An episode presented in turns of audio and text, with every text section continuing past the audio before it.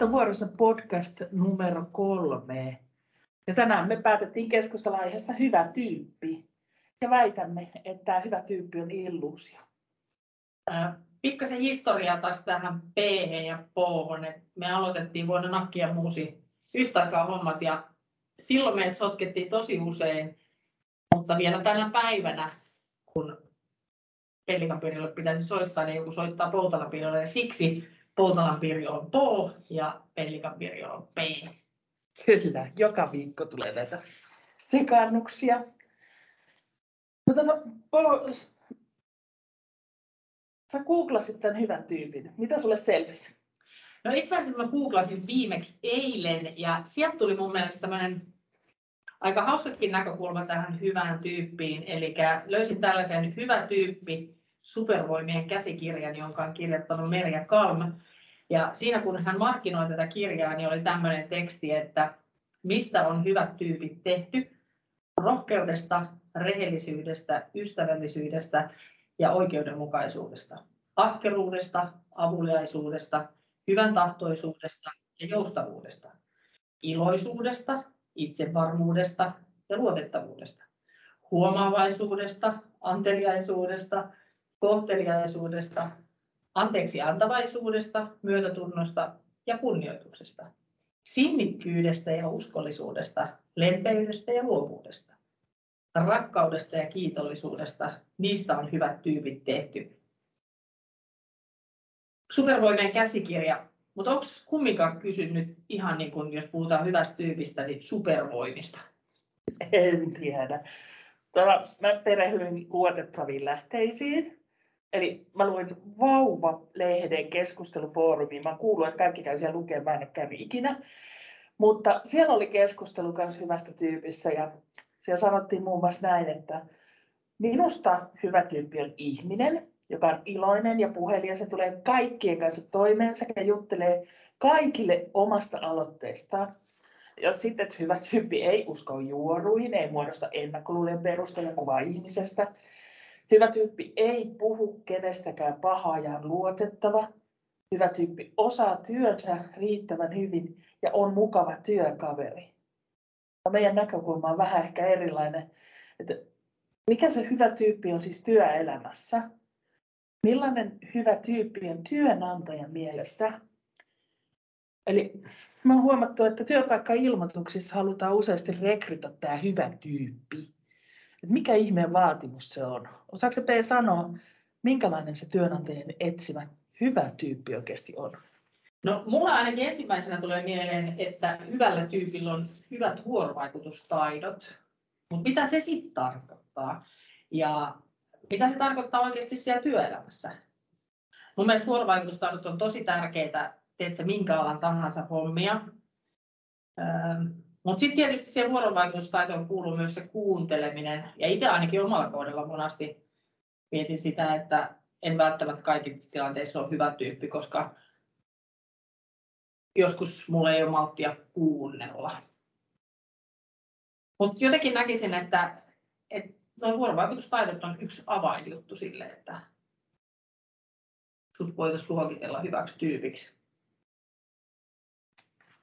Mutta sitten mä edelleen palaan siihen, että kun olen googlannut tätä asiaa, niin erään työnantajan blogikirjoituksessa tai poimin tällaisen, että miten he määrittelee heidän organisaatiossaan hyvän tyypin. Niin tota, siellä oli yksi tämmöinen, että hyvällä tyypillä pitää olla motivaatiota siihen omaan työntekoon. Hänen pitää olla motivoitunut ja olla aidosti kiinnostunut siitä, että mitä tekee. Ja sitten tietysti siellä kuuluu varmaan tota, semmoinenkin, että jos sä koet, että kahvitauot on ne sun huikeimpia hetkiä työpäivässä, niin välttämättä se ei osata sitten tavallaan siellä työyhteisössä ja työnantajalle sitä, että sä oot oikealla tavalla motivoitunut, motivoitunut siihen omaan duuniinsa. Sitten sä oot innostunut siitä, mitä sä teet. Sä tuot semmoista piirteet ilmapiiriä sinne työpaikalle ja sitten sä tartutat sitä innostusta myös muihin. Tämä kyseinen työnantaja hakee myös ammattitaitoisia tyyppejä. Sulla on riittävästi tietoa ja taitoa siihen, mitä sä teet. Ja sitten yksi tämän työpaikan ja tota, rekrytoinnissa ja ylipäätään, että minkälaisia tyyppejä ne sinne heidän työpaikalle haluaa, niin on se, että sä haluat myös kehittää sitä sun ammattitaitoa. Sitten sulla on vähän niin tämmöinen tekemisen meininki.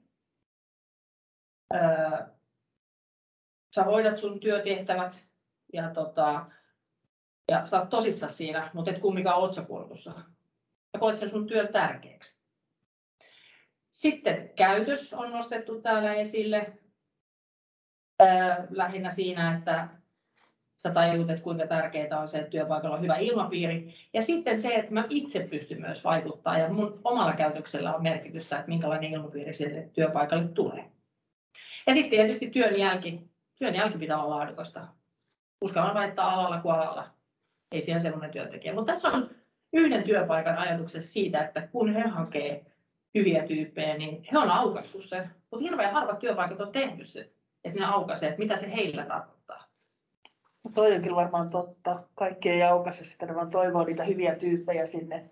Et nyt kaikki te hyvät tyypit halutaan työllistää just teidät, tulkaa tänne, laita hakemus. Onko se nyt ihan noin suoraviivasta, mutta nuo kriteerit äsken, mitä sä mainitsit, niin ne oli aika haastavia, aika vaativia, jos kaikki nuo kohdat pitäisi täyttää, että Pitääkö työelämä oikeasti etsiä noin täydellistä hyvää tyyppiä, osaavaa, tehokasta vai hyvää tyyppiä? Mitä ajatuksia? Ähm, joo. Äh, kävin kerran keskustelua yhden työkaverin kanssa täällä meillä livessä ja hän on henkilö, joka paljon rekrytoi äh, niin kuin meille. Niin hänelle tuli kuin apteekin hyllyltä, että totta kai mä ensisijaisesti haen sitä osaavaa henkilöä. Mutta sitten siitä mietin sitä, että, että vaaditaanko meiltä myös sitä, että me oltaisiin tämmöisiä mukavia, sosiaalisia, aktiivisia, yhteistyökykyisiä, vai riittääkö se, että me tehdään se homma niin kuin todella hyvällä ammattitaidolla. Mm. Ja sitten äh,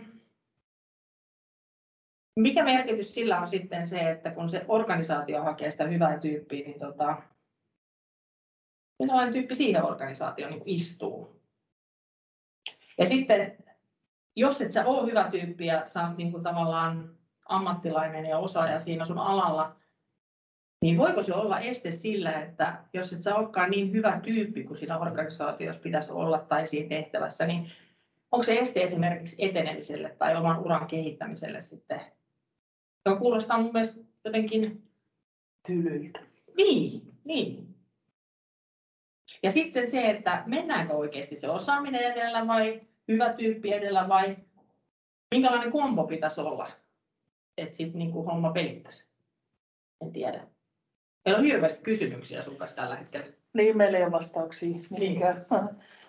Erilaisissa yrityksissä kuitenkin siellä yrityskulttuurissa arvostetaan tuossa erilaisia ominaisuuksia ja vaaditaan niin, niin kuin erilaista, tietynlaista maailmankuvaa jopa ja sitten sitä asennetta, aina sitä asennetta peräänkuulutetaan joka paikassa. Et pitäisi olla aina se asenne kohillaan ja onko se oikeasti meillä kohillaan, ainakaan joka ikinen päivä. Mm. Et kuinka paljon me voidaan vaatia siltä työntekijältä. Mm. Et miksi palkata oikeasti niin kuin hyvä tyyppi pelkkien hyvien tyyppien joukkoon? Että voitaisiko me olla vähän erilaisia? Että kaikki ei ole ihan täydellisiä samasta pakasta vedettyjä.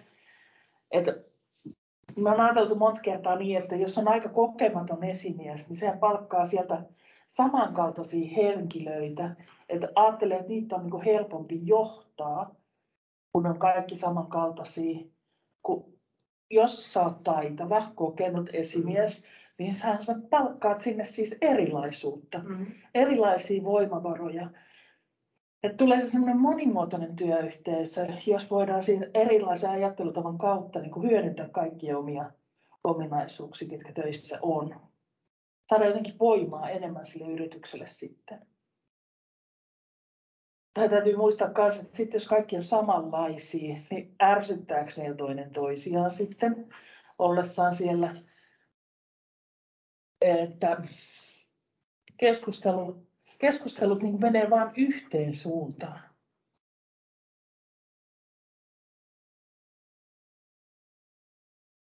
Ja löydetäänkö sitten ratkaisuja semmoisiin erilaisiin ongelmiin, jos me ollaan kaikki samanlaisia? No, mä ainakin koen, että äh, se on rikkaus, että jos mä pääsen tekemään semmoiseen tiimiin niin kuin töitä, missä on erilaisia ihmisiä. Välttämättä se arki ei aina ihan hirveän helpolta tunnu. Ja siinä hetkessä, sit, kun joku on vähän eri mieltä sun kanssa, niin siinä joudutaan ehkä vääntää ja miettiä enemmän niitä ratkaisuja, kun on erilaisia näkökulmia. Mutta mä jotenkin koen, että mä saan ainakin enemmän työskentelyssä sellaisessa tiimissä, jossa on hyvin erilaisia, eri, erilaisia ihmisiä ja erilaisia näkemyksiä. Se on kyllä totta. Me ollaan niin toistemme summa mm. silloin ja saadaan sillä summalla sitten parempi vaihtoehto. Tuota, no, nyt meillä on aika paljon tämmöistä etäaikaa. Onko sinulla P tästä kokemuksia? Miten se hyvä tyyppi pääsee erottautumaan siellä verkossa? Me ei kohdata ketään muuta kuin sen läppärin välityksellä. Tai miten se hyvä tyyppi erottautuu, joka on niin kuin vasta oppimassa asioita. Et jos olet vasta opiskellut ja yrität sieltä niin kuin ponnahtaa työelämään, niin onko se jo valmiiksi hyvä tyyppi, jota se työelämä vaatii? Niin. Kun tietysti itse teen työvalmennusta oppilaitosmaailmassa, niin aina miettii sitä, että minkälaisia ominaisuuksia pitäisi opiskelijoissa vahvistaa, jotta sitten ne koulutussopimusjaksot onnistuu tai että sulla on mahdollisuus työllistyä opintojen jälkeen. Niin olen miettinyt, että mikä, tuolla aikaisemmin mainittiin, että mikä edellä mennään, mennäänkö se hyvä tyyppiys edellä vai se ammattitaito edellä. Tietysti se, että puhutaan ammatillisista opinnoista, niin kyllähän siellä hyvin vahvasti mennään se ammatillinen. Mutta siinä rinnalla meidän pitäisi hyvin vahvasti rakentaa niitä muita työelämätaitoja. Ja se hyvä tyyppiys liittyy siihen. Mutta se, että miten me se sitten tehdään. Ja äh, mun mielestä pitäisi saada sille opiskelijalle tai meidän asiakkaille oivallus siitä, että tietynlaisella muullakin osaamisella kuin sillä ammattiosaamisella on tarvetta. Ja se mahdollistaa sitten sen työllistymisen. Et tämän päivän työelämän vaateet sen osaamisen suhteen niin on niin hirveän laajat. Ja mä näen jotenkin. Ja sitten tietysti on tilanteita, missä tota, ää, sillä hyvällä tyyppiydellä sä saatat saada jalkasoven väliin ja sitten aika usein esimerkiksi itse on kuullut ihan kommentteja ammattiopettajilta muistakin oppilaitoksista, ei pelkästään ammattiopista livestä, että oppilaitoksessa vaikka olisi kuin hyvä ja osaava opiskelija ja ottaa haltuun sen, niin on väite, että semmoinen noin 10 prosenttia siitä ammattitaidosta oppii sitten kumminkin siellä kouluelämässä. Että sit ne, se oppiminen tapahtuu sitten siellä työelämässä, joko sitten opiskeluaikana tai sitten sen jälkeen, kun työllistyy. Mutta sitten kun sä mainitsit tuon etäjutun, niin tämmöinen etäty- tai hyvä tyyppi siellä etäelämässä ja onko tavannut, mutta itse näen sen ongelman sen, että musta se hyvä tyyppiys tulee esiin kaikkein parhaiten niissä tilanteissa, missä me ollaan niin kuin livenä läsnä. Mutta olen tavannut etänä myös hyviä tyyppejä, mutta sehän vaatii ensiksi sen, että pidetään kamera auki, ollaan siinä hetkessä aidosti ja itseäni ainakin hämää, että sitten on näitä tyyppejä, jotka etäyhteydellä niin saattaa pitää hetken aikaa kamera auki yhtäkkiä ilman mitään syytä hetkeksi häviää jonnekin, että onko se edes paikalla siellä. Niin jotenkin mun mielestä semmoinen hyvä tyyppiys vaatii sitä läsnäoloa ja aitoa kohtaamista ja siinä hetkessä olemista, jotta sä opit tuntee sen tyypin. Ei oikein niin. kohtaamisia, ei niin. semmoista multitaskäämistä, mitä siellä me oikeasti sorrutaan usein tekemään siinä sivussa, mitä me ollaan. Ja sitten unohdetaan ehkä se aihe, mikä äärellä ollaan, tai se ihminen, ei arvosteta sitä, kenen kanssa työskennellään yhdessä.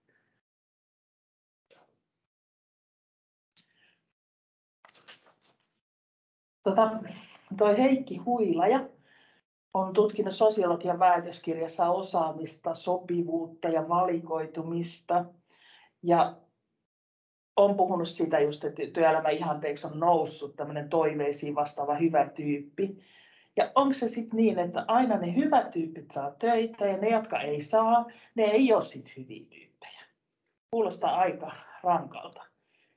Että työttömille työnhakijoille tämmöinen hyvistä tyypeistä puhuminen, se voi olla tosi vahingollista. Että jos väitetään, että vaan ne hyvät tyypit saa töitä, sun pitää olla se hyvä tyyppi saadaksesi töitä. Eli sehän tarkoittaa, että työtä ei voi koskaan olla hyvä tyyppi eikä niin saada töitä. Että mitä hallaa me tehdään tämmöisellä sanalla kuin hyvä tyyppi sille, joka on työttömänä tai vähän heikommassa työmarkkina-asemassa kuin kouluttautunut, jolla on työkokemusta ja takana paljon. Niin mä mietin sitä, että mä saan itse nostaa ää, itseni osalta sen riman aika korkealle sillä, että milloin mä voin sanoa itsestäni, että mä oon hyvä tyyppi. Ja munhan pitäisi pystyä esimerkiksi rekrytointitilanteessa, työhaastattelutilanteessa tuoda niitä asioita esille, millä sille haastattelijalle tulee se mielikuva, että hei, toi on hyvä tyyppi, toi pitää mm. saada meidän yritykseen. Mutta se, että kyllä se vaatii aika iso itsetuntemusta ja itsetuntoa, että sä tunnistat tai tunnustat itsellesi, että mä oon hyvä tyyppi. Se ei ole helppoa. Ei, ja suomalainen ei ole kovin hyvä kehumaan itseään. Mm. Ei löydä niitä positiivisia asioita itsestään kovinkaan helposti, saatikka sitten ymmärrystä siihen, että oikeasti olen hyvä tyyppi. Mm. Olen juuri tähän työtehtävään sopiva. Mm. Voisin hakea töitä. Minä, minusta tulee teidän yritykseen hyvä tyyppi nyt. Mm. Sitten tämä hyvä tyyppi vielä kaiken lisäksi. Minun mielestä se on siis illuusio, eikö niin ole, No, kyllä mä jotenkin uskaltaisin väittää näin. Se on niin henkilökohtainen kokemus, että ei me voida sanoa, täältä esimerkiksi meitä on meidän säätiöstöissä, mitä jotain 600 henkeä, mm-hmm. niin että kaikki meillä työskentelevät on meidän mielestä hyviä tyyppejä. Ei välttämättä. Se on niin kuin omakohtainen kokemus. Sä koet työskentelyn ja yhteistyön kautta, sä löydät ne hyvät tyypit sulle. Tai säätiö löytää ne hyvät tyypit niin kuin säätiön näkökulmasta. Mm. Mutta se on aina niin kuin jonkun näkökulma. Niin ja sitten aika usein se on aika suppea näkökulma, koska rekrytointitilanteessa ei siellä, jos varsinkin jos tunneta sitä ihmistä, joka on hakemassa sitä paikkaa vaikka johonkin tiimiin tai työporukkaan, niin tavallaan se, että se on sen yksittäisen ihmisen näkemys siinä mm. aika ratkaisevassa hetkessä, kun sä oot työhaastattelussa. Niin. Mm. Me arvostetaan erilaisia asioita. Kyllä, kyllä. Meillä on oma arvomaailma kuitenkin takana ja se vaikuttaa meidän omiin ajatuksiin. Ja... Sitten täytyy muistaa se työmarkkina-asema, mikä tällä hetkellä on, että kun rekrytoidaan väkeä ja aina haetaan niitä hyviä tyyppejä, niin loppuuko ne? Eihän meillä ole niin työnhakijoita, että olisiko kuitenkin niin paikka sillä tavalla, että se työyhteisö lähtisi kouluttamaan itselleen sopivaa työntekijää sitten. Niin. Ja kyllä mä näen, että ää, me tavallaan luodaan ja kaivetaan toinen toisistamme esille niitä hyviä tyyppejä mm. sopivalla tämmöisellä työilmapiirillä ja ehkä luovutuksilla ja tämän tyyppisillä jutuilla.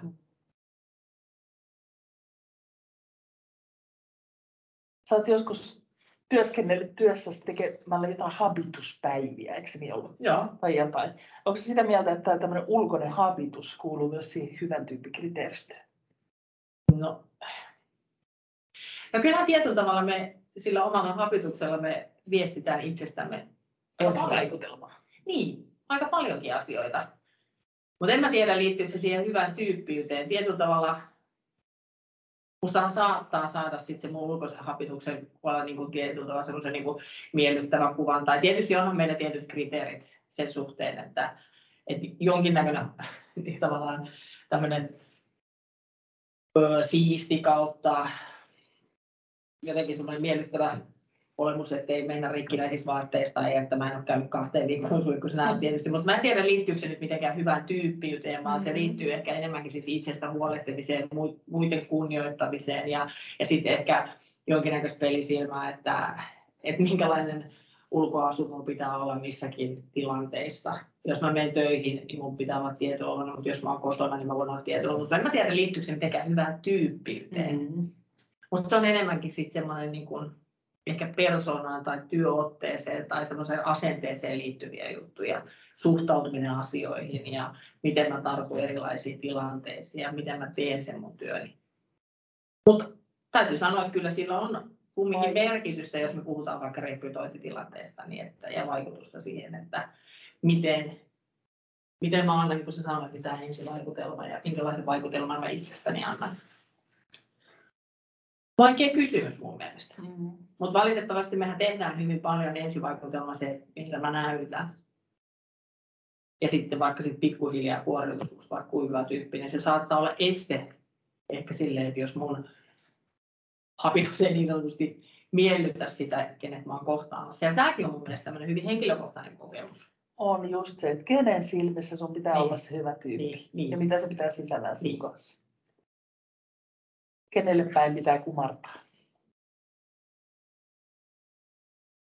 Mutta mä oon kyllä sitä mieltä sitten kumminkin, että kun me saadaan olla omia itseämme siellä työpaikalla, niin tota, me ollaan myös silloin hyviä tyyppejä.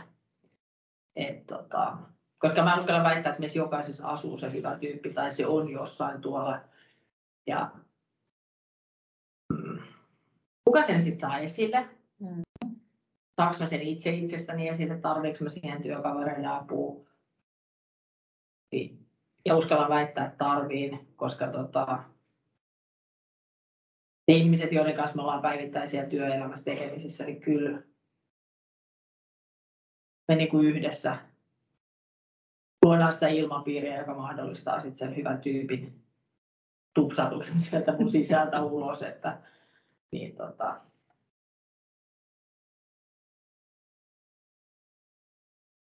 Ja sitten tietysti yksi tämmöinen mun mielestä aika vaikeakin asia työelämässä, ehkä jossain oppilaitosmaailmassa se on itsestäänselvää ja se kuuluu sinne, eli mä saan palautetta siitä, mitä mä teen, miten mä teen, mä osaan antaa muille palautetta, niin kyllähän siinä sitten rakentaa tietyllä tavalla sitä omaa mielikuvaa itsestään ja sitten se hyvä tyyppiys vahvistaa. Ja varsinkin jos työkaverit muistaa silloin tällöin kehua tai mainita ihan mistä tahansa pienestä jutusta, minkä mä oon tehnyt hyvin tai joku tilanne, missä mä oon käyttäytynyt niin kuin, en tiedä sanot mallikkaasti, mutta hyvin ja sen tilanteen vaatimatta. Tai että mä oon saanut asioita eteenpäin, niin jotenkin mutta sehän vahvistaa sitä hyvän tyypin vaan niin kuin käyttämistä sit siellä. Ja mä tajuan, että minkälaisissa tilanteissa ja asioissa mä olen oikeasti se hyvä tyyppi ja osaaja. Ja mitä sinulta odotetaan niin. sitten. Se vahvistaa myös sitä. Kyllä. Eli tavallaan tuollaisessa rekrytointivaiheessa niin oikeasti pitäisi sitten sen työnantajan ja sen haastattelijan tavallaan koittaa selvittää, että mitä se hyvä tyyppi sanapari tarkoittaa just sille, perustella ne kriteerit niin kuin tarkemmin. Mm. Että mitä siinä oikeasti lähdetään hakemaan, mitä meidän yritys toivoo ja haluaa.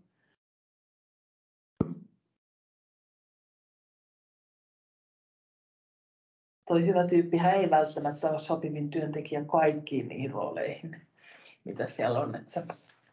Ei, ei kyllä. No, me käytiin keskustelu silloin, kun tästä podcastista pikkasen puhuttiin etukäteen, että me aletaan puhua hyvästä tyypistä illuusioon, että me haluttaisiin vaihtaa se hyvä tyyppistä termi jotenkin pois, kadottaa. Ja tota, yritettiin keksiä jotain muuta nimitystä. Ei ihan mennyt putkeen tämä meidän harjoitus. Me pakko kertoa tätä ajatuksen virtaa, että mitä me nostettiin sieltä esille. Meidän hyvä tyyppi tuli esille tässä, kun me mietittiin näitä, että mikä voisi olla korvaava sana hyvä tyypille. No, ekan oli ehkäpä tyyppi. Joo. Sitten oli tämmöinen minä teille tyyppi. Syntyi tarve tyyppi. Arvokas tyyppi. Aito tyyppi. Tämä on ihan hyvä. Minä-ilmiö. Sitten oli oikea tyyppi. Osaajatyyppi. No sitten me kuitenkin päätin, päätettiin siihen, että eiköhän vaan niin arvosteta toinen toista niin ihan sitten niin erilaisina ihmisinä. Että luodaan niitä työtapoja, tämä erilainen osaaminen voidaan nostaa esiin, hyödynnetään niitä, opitaan niin toisiltamme korostamatta kenenkään tyyppiluokkaa, ei tehdä tyyppejä. Mm. Tietysti mulla on aina tuo urheiluvaimaa sydäntä lähellä, niin tuossa kun taas keskusteltiin Puun kanssa näistä hyvätyyppisyytystä, niin siinä vaiheessa oli hyvin ajankohtaista, että Suomen miesten jääkiekkojoukkue voitti olympiakultaa, niin siellä Jukka Jalonen, hyvin vahvasti seurasin itse asiassa Jukka Jalosen kommentteja omasta joukkueestaan, niin tota, hän näki siinä omassa joukkueessaan tärkeänä se, että se ilmapiiri on hyvä ja sit suhteet pelaajien kesken tuovat jokaisesta pelaajasta vahvuudet esille ja sen hyvän tyypin. Ja erityisesti neloskentällinen, jota sitten Mörkö johti, niin, tota, niin sen osalta, että siinä ehkä oli tämmöinen sopiva kompo, missä oli riittävä määrä osaamista, mutta sitten siellä oli ennen kaikkea hyvä, hyvä tyyppiyttä ja, ja, ja sitten se, että se ilmapiiri oli hyvä ja jokainen, jokaisella oli oma rooli ja kaikki sai olla oma itsensä. Niin meistä, jotka seurasivat sitä niitä otteluita, mitä ne herrat siellä pelasivat siellä Pekingissä, niin tota, oli aika kivaa katsottavaa. Eli on jotenkin ehkä hyvä päättää tähän suomalaisten ylpeyden aiheeseen, niin tähän meidän keskustelu tältä osalta me jätetään kuulijoille nytten sitten omalle vastuulle se, että onko se hyvä tyyppi illuusio vai ei. Ja ei muuta kuin kohti kevättä. Kohti kevättä. Kiitos. P ja H kiittää.